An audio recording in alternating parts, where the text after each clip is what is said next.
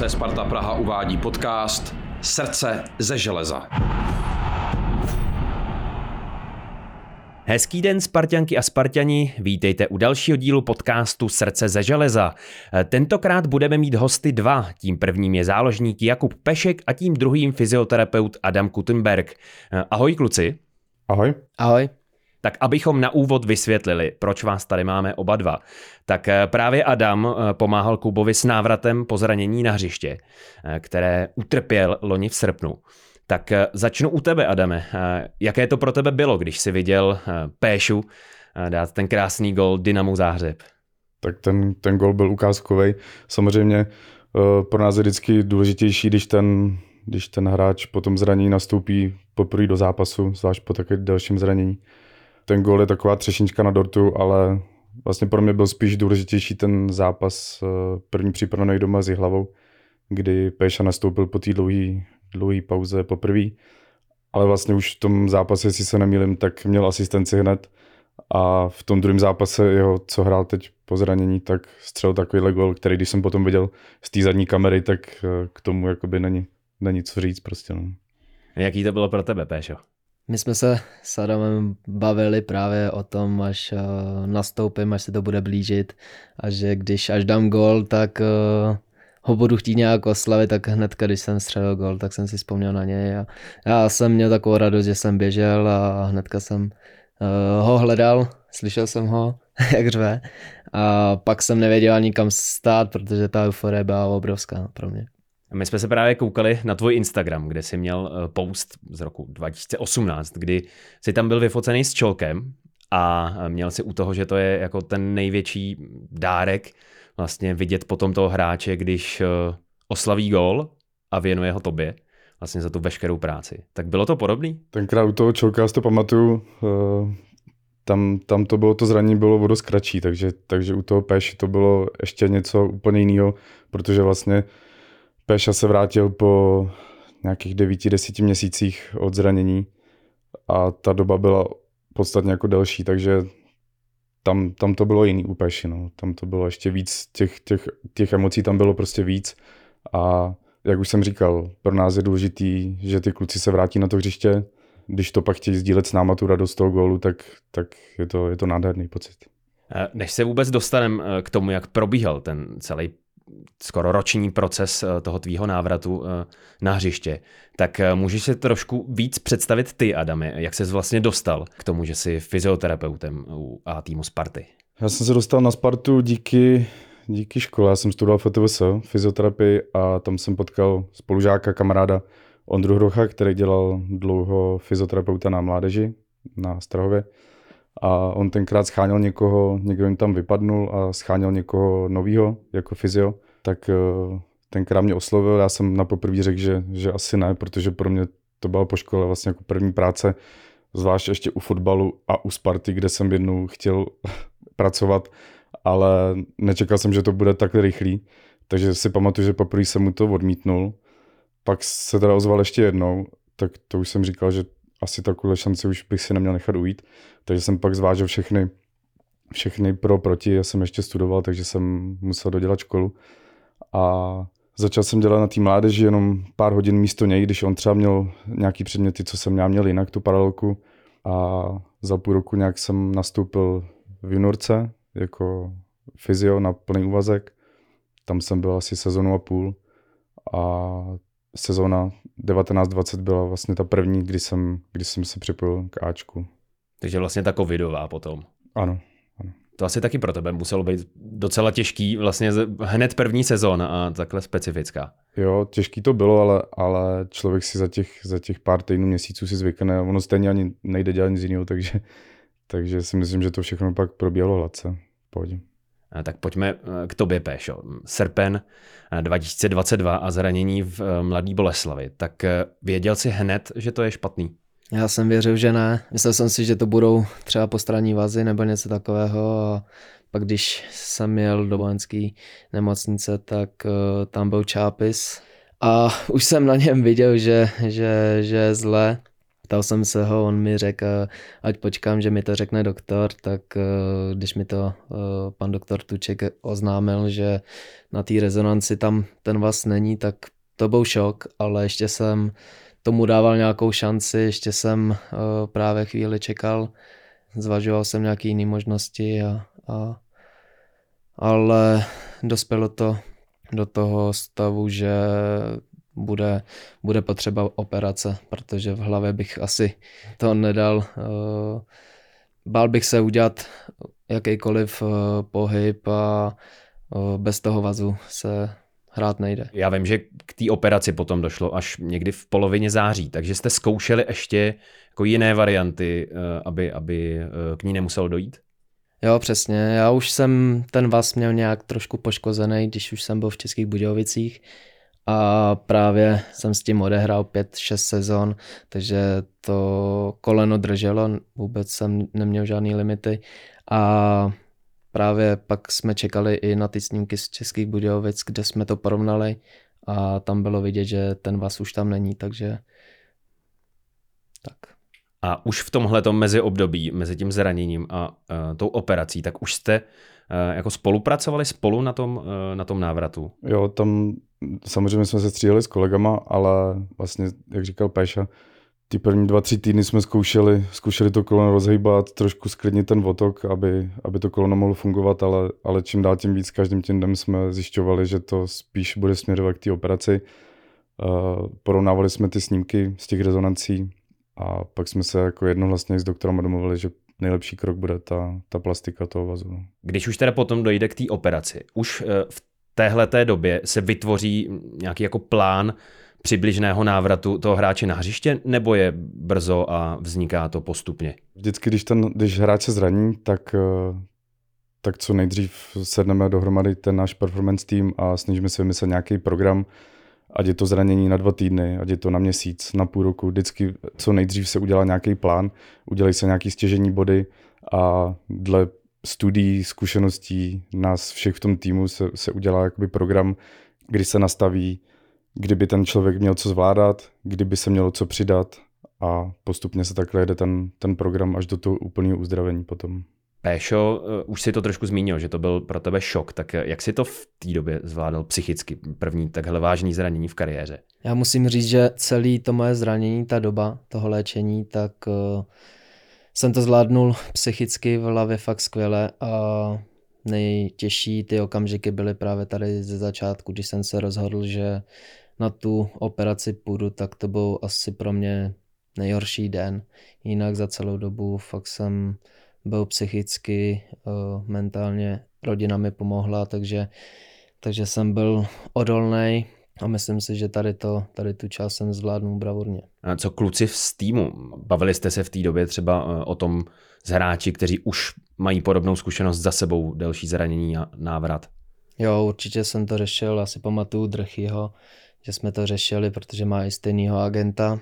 Já jsem taky z začátku řešil, kde to udělat, jak to udělat. Drchy to měl právě v Německu, takže byly varianty tady ty, takže jsem se s ním radil. A nakonec jsem se rozhodl, že to podstoupím právě v Praze, abych byl s týmem, abych byl co nej, nejblíž klukům. A za to jsem rád, že jsem se takhle rozhodl, protože to všechno mi pomáhalo a užíval jsem si tu tu jízdu s nima. Co potom třeba ti, ty další zraněný kluci v té době, třeba Krejda nebo Čelda, když nemohli hrát, tak pomáhalo to třeba člověku jako malinko v tom, že viděl, že v tom není sám, že i třeba ty kluci se vracejí? Jo, tak Čelda, ten byl pár týdnů na operaci s achilovkou, takže, takže ten měl taky těžký období, takže jsme byli jakoby v tom spolu.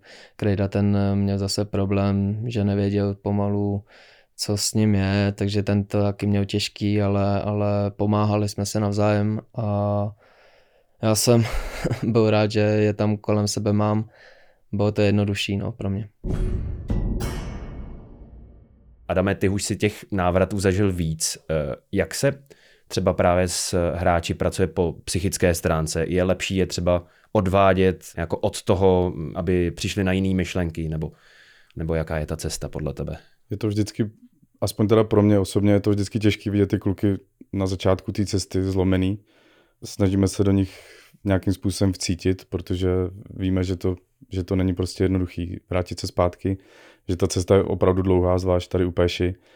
A já si myslím, že Péšovi samozřejmě nejvíc, nejvíc pomůže ta rodina nebo ty nejbližší, ale i my v té práci se snažíme, snažíme jim pomoct, co to jde hlavně po té stránce zdravotní.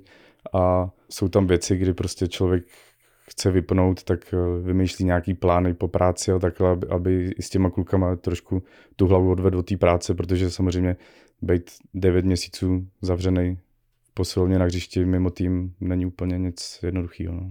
Takže pak třeba po té rehabilitaci hrajete PlayStation nebo, nebo podobný aktivity? No to spíš, spíš kluci tak, ale spíš třeba jsme zašli někam na oběd nebo, nebo něco a Péša ještě si našel jednu zálibu, že si skládal takový velký Ferrari z Lega, takže si myslím, že i ta jeho rehabilitace mu, mu utekla i tímhle způsobem, že po večerech skládal auto z Lega, takže si trošku tu hla, ta hlava, že si trošku odpočinula.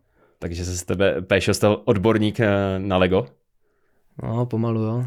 Já jsem právě, když jsem přejel z nemocnice, tak na mě vyskočila reklama nějaký auto Ferrari, říkám tyjo, tak teďka nebudu moc co dělat, tak budu skládat, chytlo mě to a, a právě za odměnu, jak se hezky o mě staral Kuty, tak jsem mu na Vánoce předčasný dárek koupil v obrovský barák, takže jsem na něj zvědavý, jak to bude doma skládat.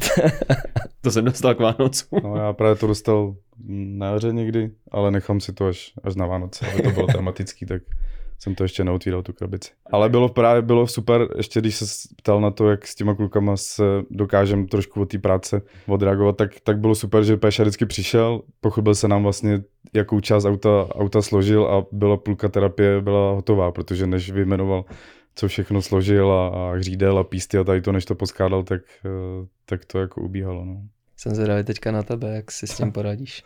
Za jak dlouho si to Ferrari složil? No, tak dva a půl měsíce, ale seděl jsem u toho fakt den o denně. No a pořídil jsi od té doby něco dalšího? Teďka jsem dostal, dostal jsem menší Ferrari, takže budu mít hezkou garáž teďka. Takže pak už jenom to velký. No to, cashby. Po operaci člověk dostane berle. Za jak dlouho si je mohl odložit? No, já jsem to měl řízený, já jsem je měl mít pět týdnů, ale mohl jsem klidně i dřív, ale štvalo mě to, už jsem chodil a už mě to otravovalo, dá se říct, a, ale právě když jsem byl na Strahově s klukama, tak ty mě právě do toho hnali, abych to šetřil, brzdili mě a a abych nic nepodcenil, takže uh, doktor mi řekl pět týdnů. Když mluvíš o šetření, jak to vlastně vůbec je? Může člověk v téhle době dělat fyzickou aktivitu třeba na další věci, nebo by měl to tělo úplně šetřit, aby se vzpamatovalo z té operace?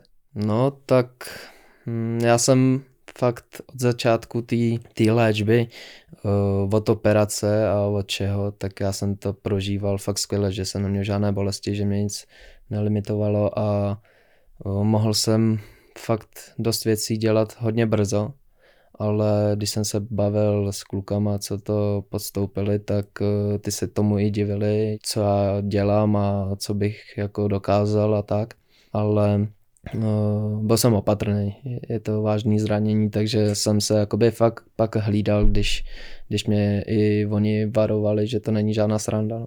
Když člověk nemůže samozřejmě v těch prvních týdnech cvičit tu zraněnou nohu, může cvičit třeba tu druhou, nebo naopak se to nedoporučuje, aby nevznikla nějaká disbalance a, a podobně? Ona ta, ta rehabilitace začíná vlastně už druhý, třetí den po té po té operaci, kdy naopak ta operovaná noha už se začíná nějakým způsobem aktivizovat. Samozřejmě není to žádný zvedání váh, ale takový to klasický jakoby propínání, izometrie, to stehního svalstva, to už tam je, aby, aby fungovala to cévní řečiště, aby ten otok se začal trochu redukovat, takže naopak ta noha se začíná aktivovat, ale spíš se cvičí ta druhá. Tam se čeká hodně na to až nějakých těch deset čtrnáct dnů, než se vydají stehy. Tam je taková ta první kontrola. Potom od té doby začíná ta práce s jizvou, práce s češkou, jak jsem říkal, aktivace svalových skupin, spíš těch větších. Hodně zadek se cvičí.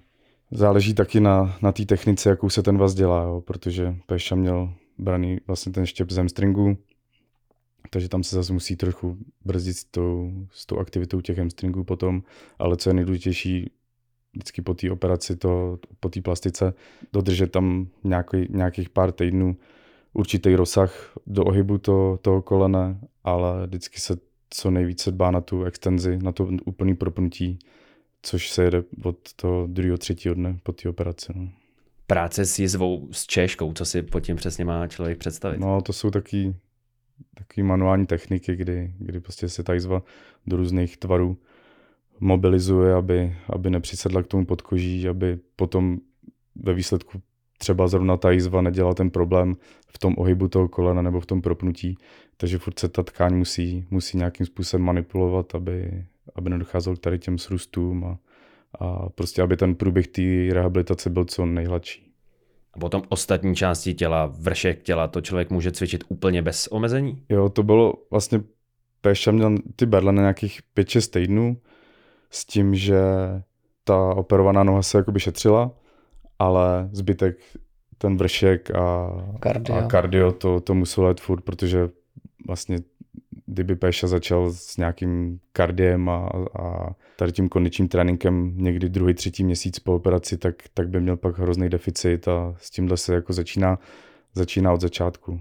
Jo, to, je to v sedě samozřejmě, je to bez zátěžování té operované nohy, ale, ale ta rehabilitace začíná poměrně brzo. Jak dlouho potom trvalo, než si mohl začít tu nohu postupně zatěžovat? Ty jo, já si to už tak nějak zpětně nevybavu, ale chodili jsme i do bazénu, takže postupnýma krokama. No. Já... Ty máš lepší paměť, jak bys si to...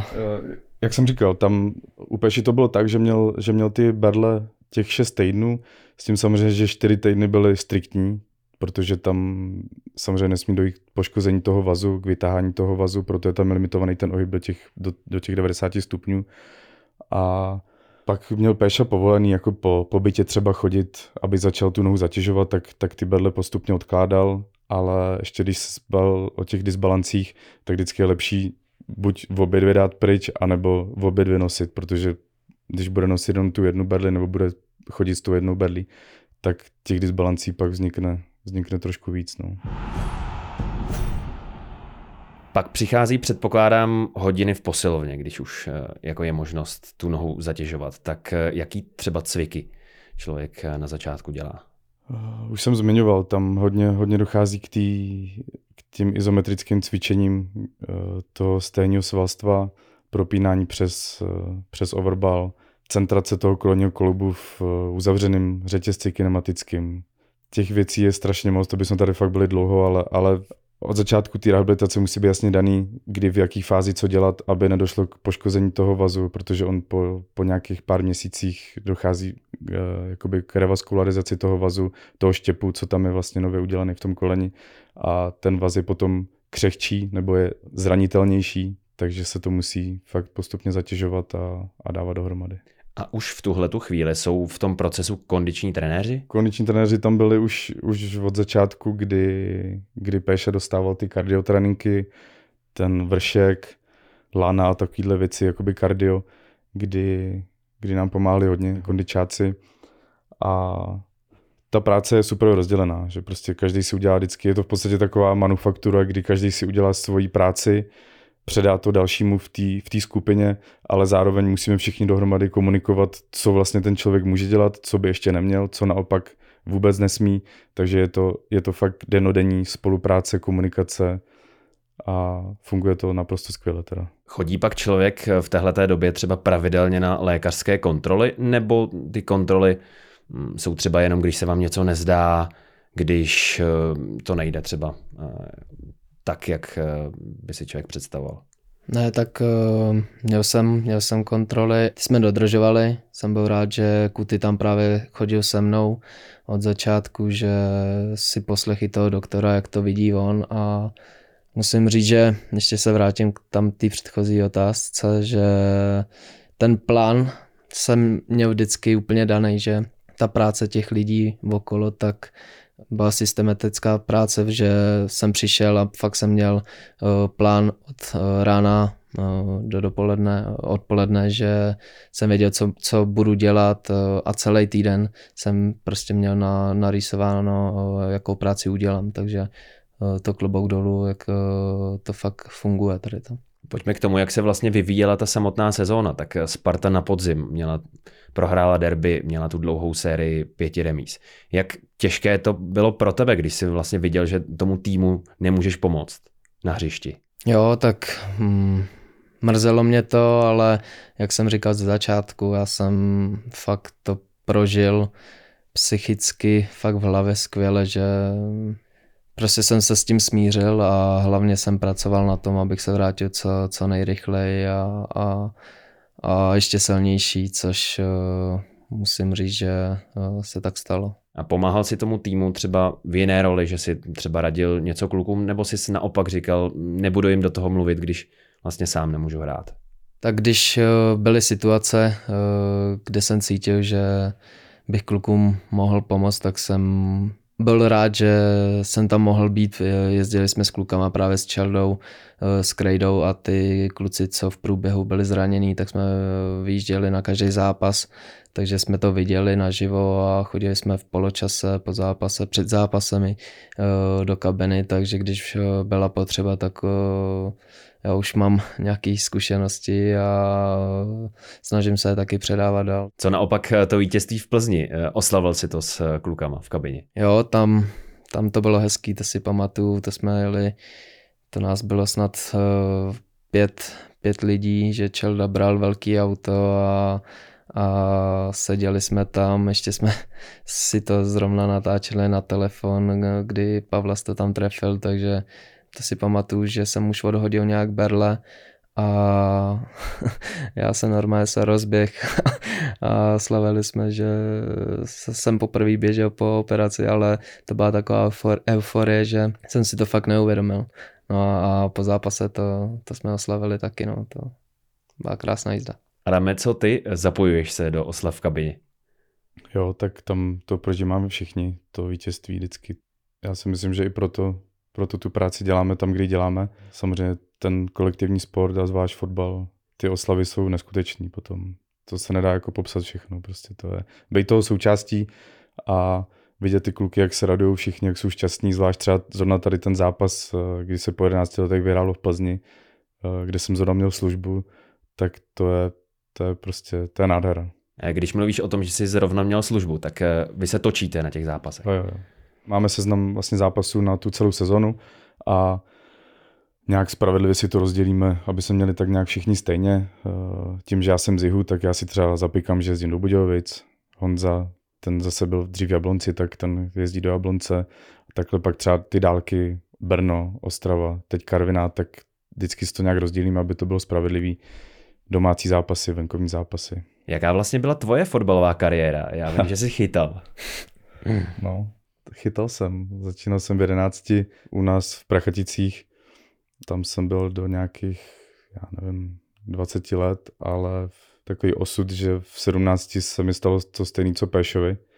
Takže jsem si přetrhnul skřížený vaz v koleni a tenkrát jsem ještě nevěděl moc, co, co ty vazy v koleni, co to znamená, jak je to dlouho, když mi tenkrát v Českých Budějovicích pan Sadovský řekl, že termín má za půl roku a rehabilitace bude trvat tři čtvrtě roku, jak jsem si to dal dohromady. Byl z toho rok a půl a skoro bylo to něco nesmyslného v té době, no, ale nějak jsem se z toho dostal a pak jsem ještě chvíli chytal, ale nic velkého. B třída, asi nejvejš, postoupili jsme do B třídy s klukama tenkrát. No, ty oslavy byly taky velký, ale s tímhle to asi nedá srovnat, no, co se dělo na konci května. No, k tomu se ještě dostaneme. Vím, že na Instagramu máš fotku s hashtagem Santiago Canizares, mimochodem jsi mu tam i docela podobnej. Tak byl to tvůj brankářský vzor? Jo, já jsem, já jsem právě tenkrát, když jsem začínal, tak to byl úplně můj první vzor a tam mám i kartičku vlastně, co nám tenkrát, co nás fotili a tam mám ještě blondětý vlasy, to jsem si nechal tenkrát kvůli němu odbarvit hlavu úplně na žluto. A to byl asi první vzor, pak byl samozřejmě Arda Blažek, kvůli kterému jsem, jsem Spartanem od té doby, co jsem začal hrát fotbal. A třetí byl mě asi nejlepší golman planety Gigi Buffon. Vím, že jsi taky velký sběratel dresů, tak jaký nejcennější kousky máš třeba ve sbírce? Uh, ono, tato otázka jde vzít dvojmo. Ono záleží nejcennější, jestli to jde jako co se týče ceny, anebo tím, co ten dres pro mě znamená. O tak možná ceně oboje. Se, o té ceně se bavit asi nechci ani. Ale uh, co se týče té tý srdcové záležitosti, tak tam je spousta dresů tady od kluků, od kluků ze Sparty.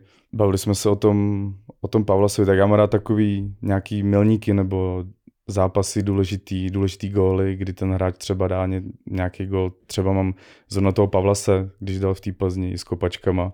Pak mám uh, Krejdovo stay start uh, za Spartu v Pardubicích. Julda, když da, tenkrát dával hat-trick uh, na Celtiku.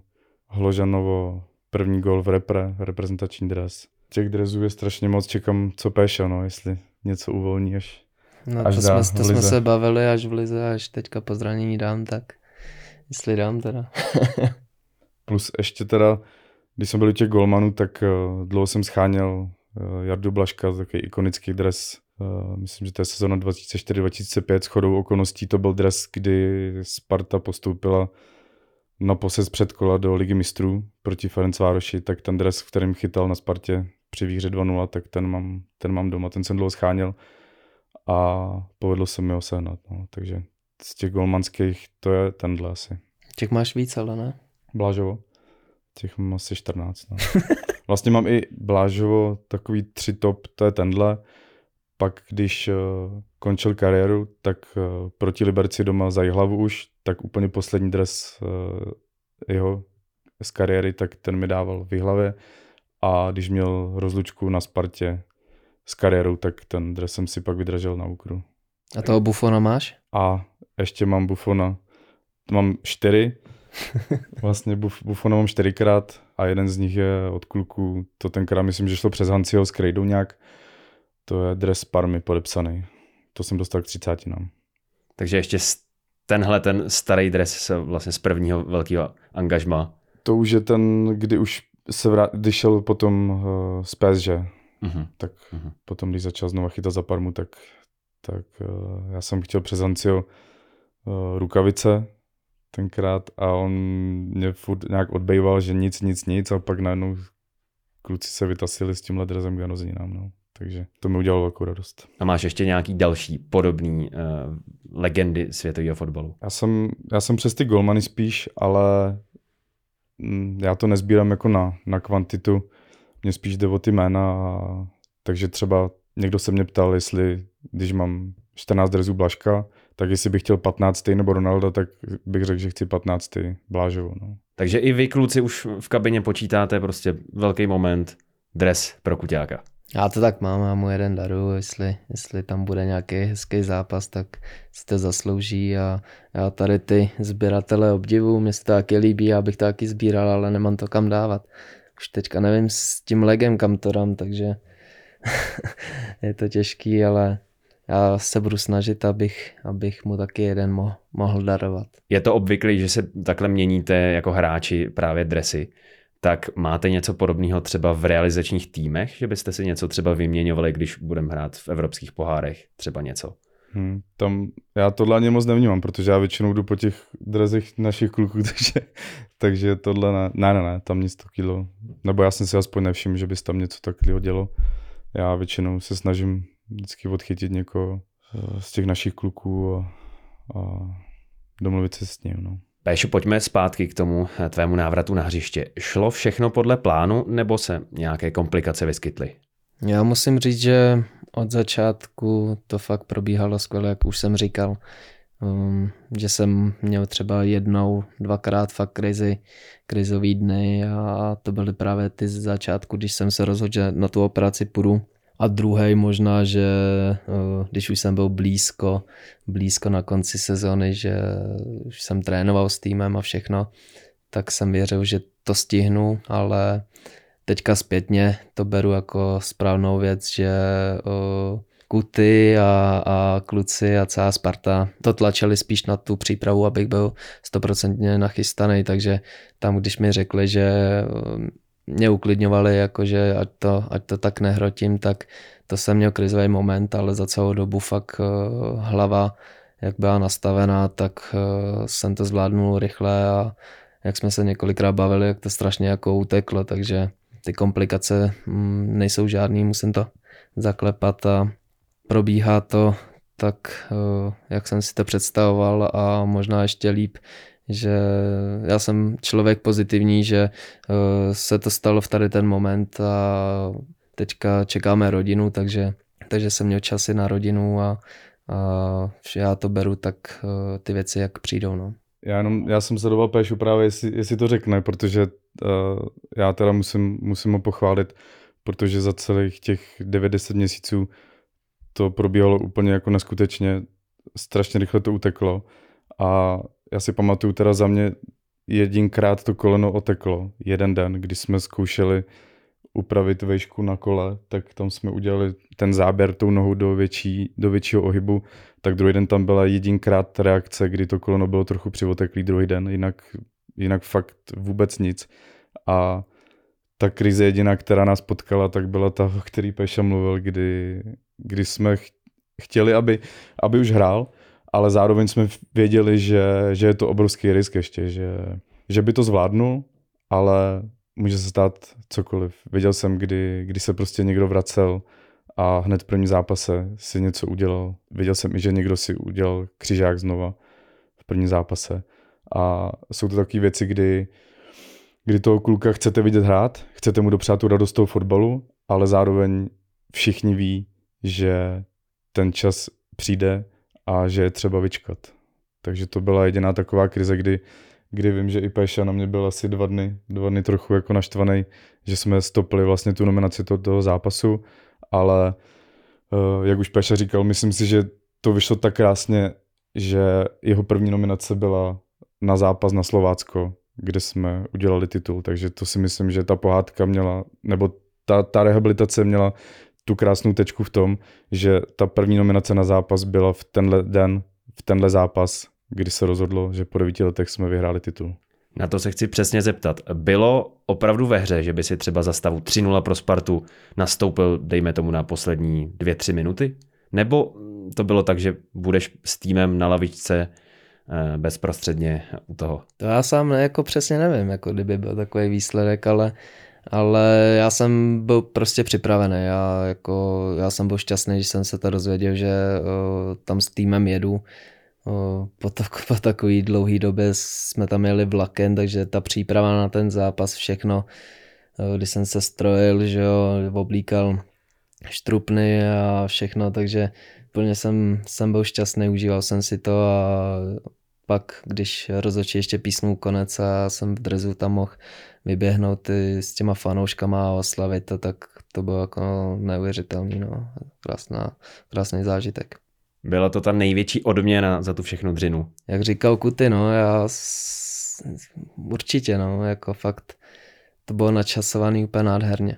A co pro tebe? Jaký, jaký ty oslavy byly, Kuty? No, mě se na to za tu dobu vlastně, co jsme vyhráli, tak se mě na to ptala spousta kamarádů, známých lidí a jak už jsem říkal před chvílí, to je něco tak nádherného, to ani nejde, to fakt nejde ani jako slova vyjádřit, to člověk prostě musí zažít. To je tak krásný pocit, já jsem si to vždycky jako malý kluk představoval, že jednou něco třeba někdy vyhraju a když jsem chytal, tak, tak jsem věděl, že prostě v tom fotbale to, to jako nikam nedotáhnu takhle vysoko, ale byl to takový ten dětský sen, že člověk chce vyhrát titul. Fandil jsem Spartě odmala, tak jsem si říkal, tyjo, se Spartou něco vyhrát. Pak jsem dostal tu nabídku tady pracovat, pak jsem začal pracovat v Ačku a najednou člověk drží ten pohár v ruce. Jo. To je, to je prostě neskutečná věc. Bylo to takové, jak jste si to představovali, ty oslavy? Nebo vůbec ten zisk mistrovského titulu? Nebo vás třeba přece jenom něco překvapilo na tom? Mě překvapilo úplně všechno ty, ty oslavy a Já, já už jsem jako popravdě nemohl, já, mě to překvapilo, každý den mě něco překvapilo, Teď jsme říkali, že, že pojedeme třeba na, na ten parník a jak to oslavíme v klidu, ale jak tam přišli ty fanoušci na ten most a všechno, tak to byla taková euforie, takový okamžik, který, na který jako nezapomenu a budu mít jako před očima, bylo to fakt všechno skvělý. Ale to bych mohl pokračovat dál a dál, fakt jako každý den do zápasu z Plzní a pak i po Plzni vlastně. A my jsme ještě pak cestovali s klukama dál, takže já na to budu vzpomínat na tady to období a tady ten, tady ten úspěch fakt, fakt hodně dlouho. No si člověk vždycky říká, jaký to je, co to je za pocity, když se to fakt stane. A já si pamatuju na tom Slovácku, že rozhodčí písknu konec a člověk tu chvíli najednou jakoby neví, co má dělat. Já vím, že jsem se chytil za hlavu, všichni vběhli na hřiště. Teď člověk to chce vlastně oslavit s těma klukama, s realizákem, ale tam naběhlo tolik lidí, takový kvantum lidí na to hřiště během minuty, že nebylo možné prakticky nikoho z těch hráčů nebo z těch lidí z toho realizáku jakoby najít. Takže vlastně jsem se otočil, běžel jsem zpátky k těm střídačkám a tam s každým, prostě kdo tam byl, ať to byl někdo ze Sparty, ať to byli fanoušci, ať to byl prostě kdokoliv, kdo nám fandil, tak jsme se tam všichni objímali a, a bylo to něco, co, co prostě člověk nikdy nezapomene.